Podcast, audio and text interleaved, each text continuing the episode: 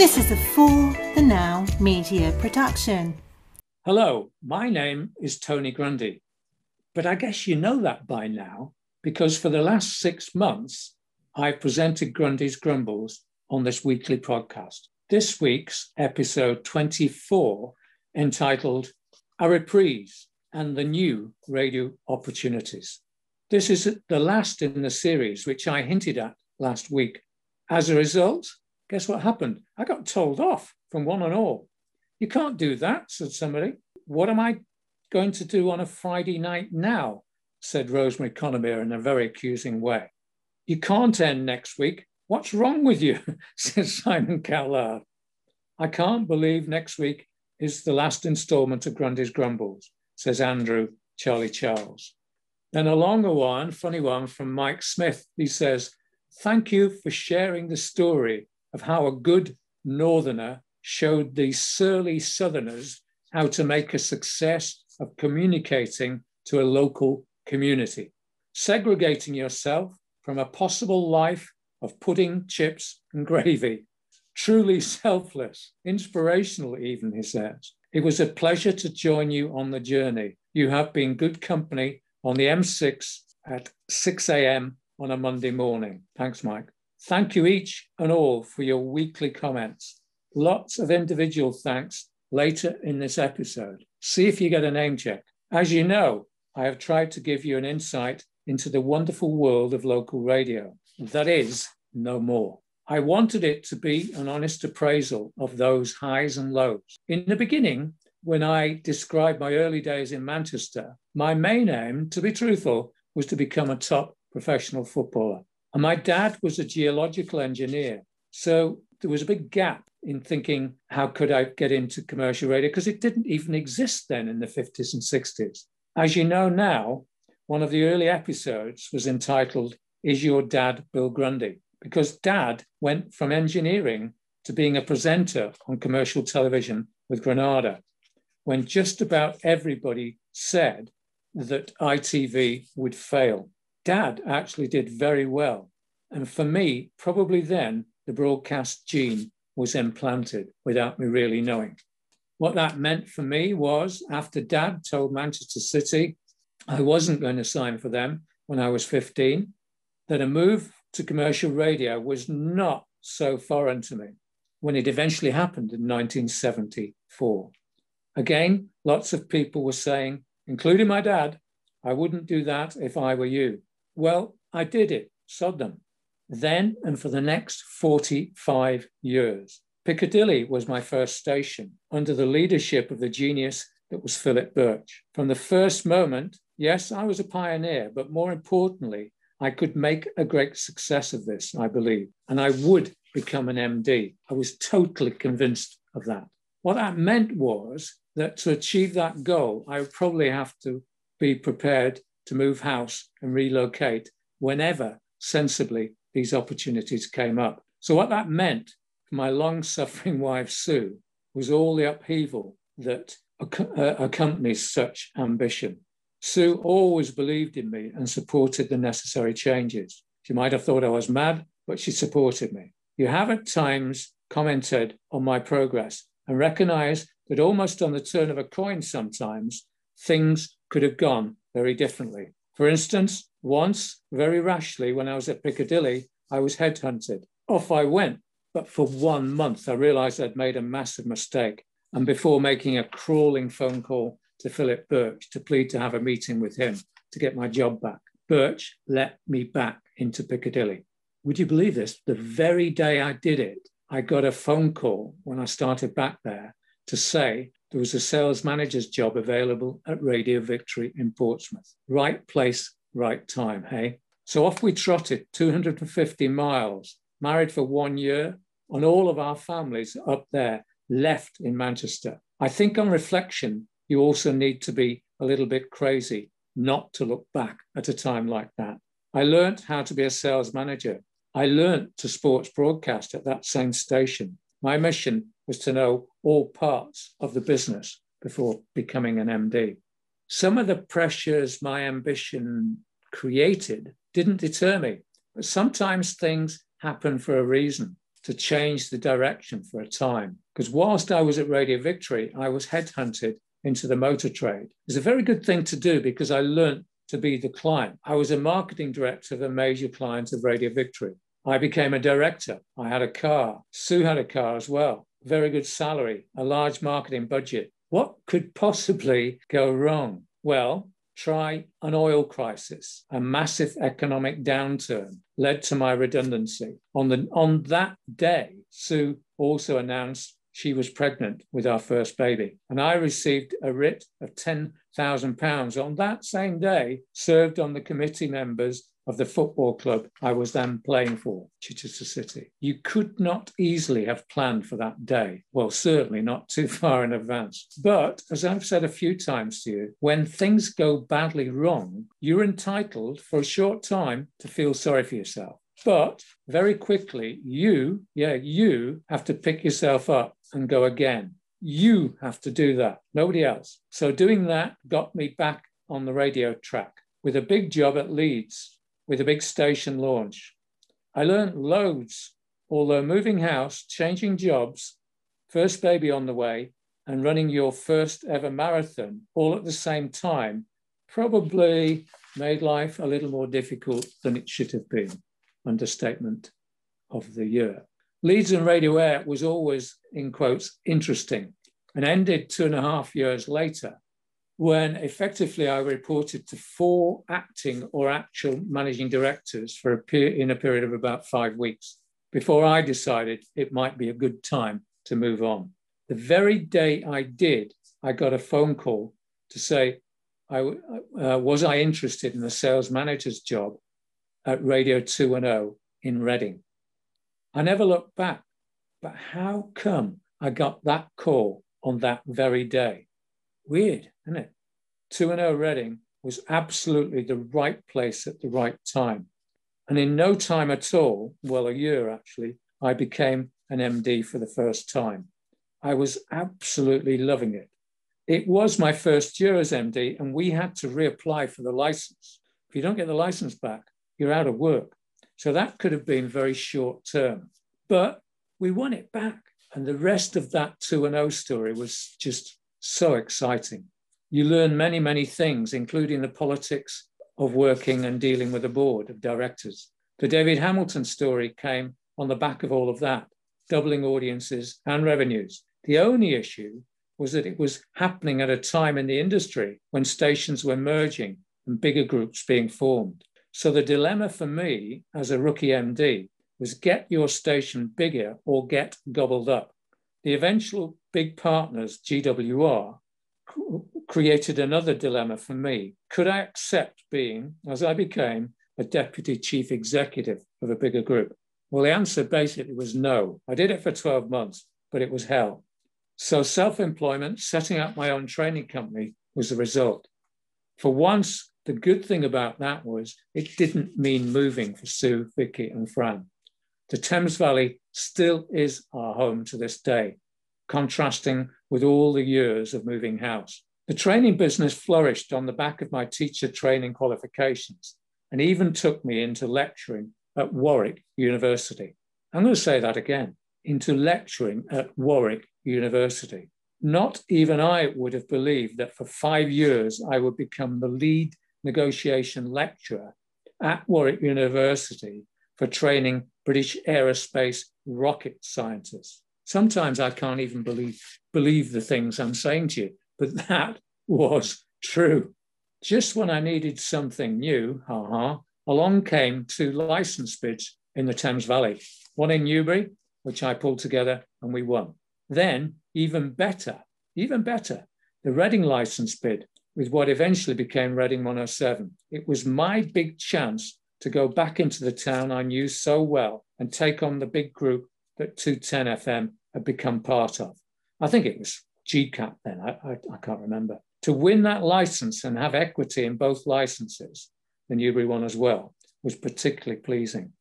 I talked recently of the joy of putting that station, Reading 107, together and the brilliant people we had working there and giving the competition a real run for their money. We were very good for the first few years. We made a massive impression. The big shareholders on my board, though, tore chunks out of each other in their attempts to gain control. And to a certain extent, I was all too often caught in the crossfire. So eventually, I moved on, having received a settlement as a shareholder, but proud of what I had achieved.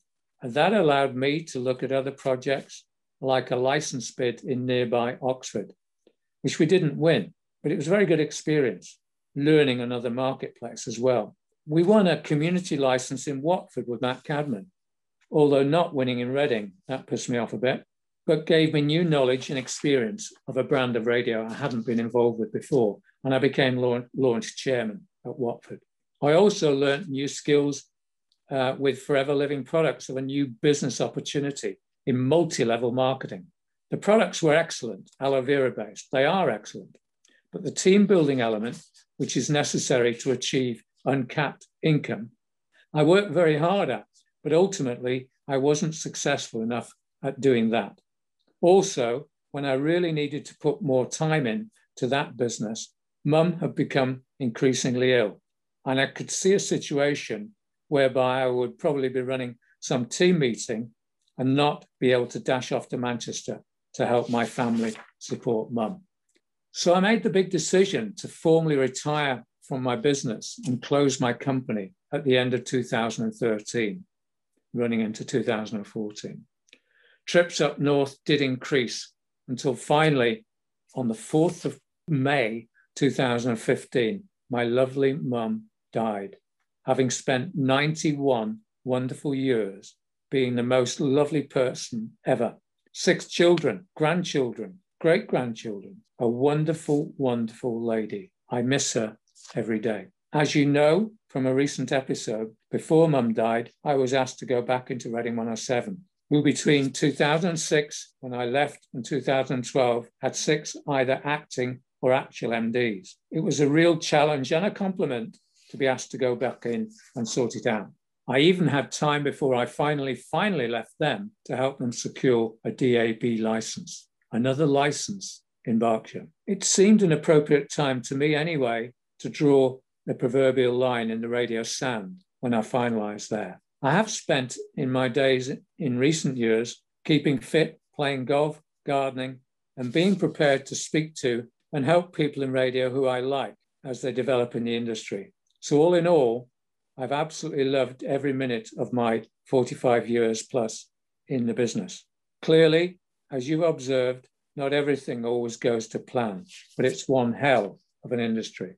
Actually, being asked by For the Now Media to put together these podcasts has been a real pleasure. In fact, Ali Mangjak, who owns that company, actually uh, commissioned me to perform Grundy's Grumbles, came into my radio world as a slightly harassed looking new sales executive at Newbury Sound many years ago. I needed to sit her down and explain how it all worked. All these years later, now she is hiring me to work for her company. I think that's a nice radio story. Also, what has been nice is to get to your feedback and comments learning how people actually use these, effectively use these podcasts to listen at a time and a place to suit them. People have talked about making commute journeys more bearable, listening whilst in the bath or when you're out for a run or a walk. Some people listen the moment the podcast comes out on Spotify. Others wait for a time to suit later for train journeys, etc. That fascinates me because you're also spread around the world as well. So it's been a pleasure, Grundy's Grumbles fans. One thing I'd like to briefly talk about are the new opportunities that ex- now exist in commercial radio. All those years ago in Manchester, commercial radio was just starting after pirate stations had led the way before they were closed down. At that time, everything really in radio term was controlled by the BBC. There was Radio Luxembourg, but they were small by comparison. So commercial radio was trying to break into a closed shop in those 70s days. The BBC certainly didn't want it to succeed and did that absolute utmost to destroy it by bringing in BBC local radio before commercial radio. Anything they could do, but they couldn't stop it and it didn't fail. So today, in commercial radio terms, the UK industry, well, 92% of it is controlled by just two radio groups. As a result, many people in the old industry have been shut out, not just the broadcasters. That said, even during the lockdown pandemic days that we've had, there are new opportunities. The sheer number of online stations available is unbelievable. Many of them are hardly viable. It is a very tough advertising world. But there are opportunities with less regulation to build stations with old values on DAB. And I know some people at this very moment who are investigating those opportunities. Equally, there are new, fully financed opportunities for stations like podcast radio. Guess what that's about? Well, experienced people are behind that and developing the podcast theme. And I wish them well with it, obviously. Also, again, very experienced people are launching online on DAB a station called Boom Radio. The target baby boomers, in a funny sort of a way, are exactly the people who've been listening to this podcast. And they've had enough of the network rubbish that is produced elsewhere. Also, the BBC, Radio 2 in particular, being the biggest station, are fat and complacent. And I believe these new guys will give them a run for their money. For instance, Roger Day, breakfast show presenter at Piccadilly Radio, and Diddy David Hamilton have got daily programs. So they know what they're doing. Times Radio is another brand that's launched to rival some of the very predictable BBC political and news coverage. My final thanks are with you, the listeners, who have tuned in every week to the podcast, Poor Souls. Obviously, people from the radio industry, but I've been impressed by the range of people who've gained the GG habit. Let's name check some of you. Rosemary Connor my lovely cousin, who always wanted to know the detail of what I was dri- what car I was driving, what I was wearing. She loved, just loved the stories. Mike Smith, who is a young neighbor of mine in the village where we still reside. Mike's now launching his own company and has found GG's has been very useful on his commuting journeys to Wolverhampton. His only criticism at one stage was to say, We need these podcasts to be longer for the whole of my journey. Good luck. with job, mate, Mike, the new company. Good radio friends like Andy Jones, Robert Kenny, Matt Cadman, Andrew Charlie Charles, Geoff Hopkins, Deborah Mann, Joanna Bishop, you communicated with me to ensure I remembered things correctly. Ben Allen, a financial man who would have just loved to have worked full time in radio, never happened, but he was in contact weekly. Hugh Davis Davis, who once worked with the Radio Authority, now lives abroad keeps in regular touch. John Peacock, a fitness guru friend of mine, followed every episode. There's another name check, John. Up the bees. My daughter Fran very often was listening in her gym. Sarah Kirkham, another fitness guru, who's also a lovely friend, listens every week. Steve Mason, starting as a 17 year old at the original Reading 107, listens every week. Renata Louise, a good friend who was at 2 and 0, said the podcast have evoked all the memories of the names and times when she was involved. Simon Cowlard often listens minutes after this goes up on Spotify, and he's a good footballing friend as well. Harry Robinson, an avid fan. Now, I knew Harry from way back when in Portsmouth as a business contact, but he's remained a friend ever since. Howard Bowles, also a friend to this day, but he was a radio station client from many years back never misses. Andy Callahan met me through Forever Living Products, but also became a good friend. Fiona uh, Grant Robertson, part of my family's lovely Scottish contingent, listens every week. Warren Lee, a regular listener and a good friend of mine from the Reading 107 days, a great journo, as is Hugh Broom. Liz Bracken, friend back from the Piccadilly days and the reunions she's put together. Also, a mention for Barry Denton, 2 0 Guru, Ian Hickling, Peter Wilkinson, Paul Newman, and, and Paul Davis, all in regular contact. Sharon Brown, who came to work in sales at 2 0, also lives in Australia, Sydney, listens every week and enjoys the stories.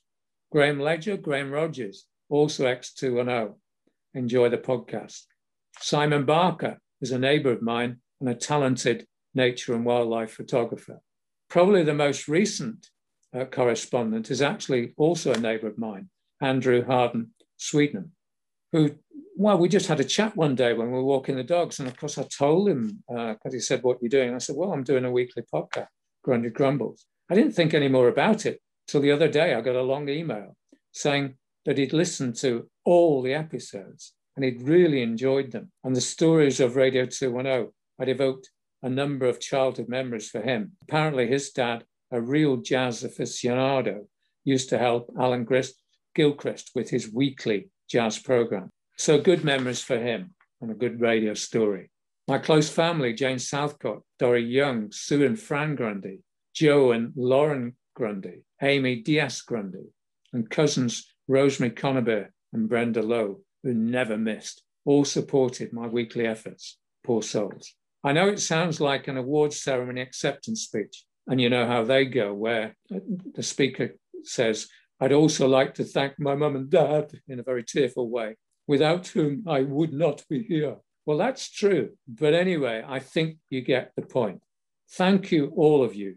I've enjoyed taking you on the journey. And who knows what will be next in the podcast series. Speak to you very soon, I hope. See you later. Bye.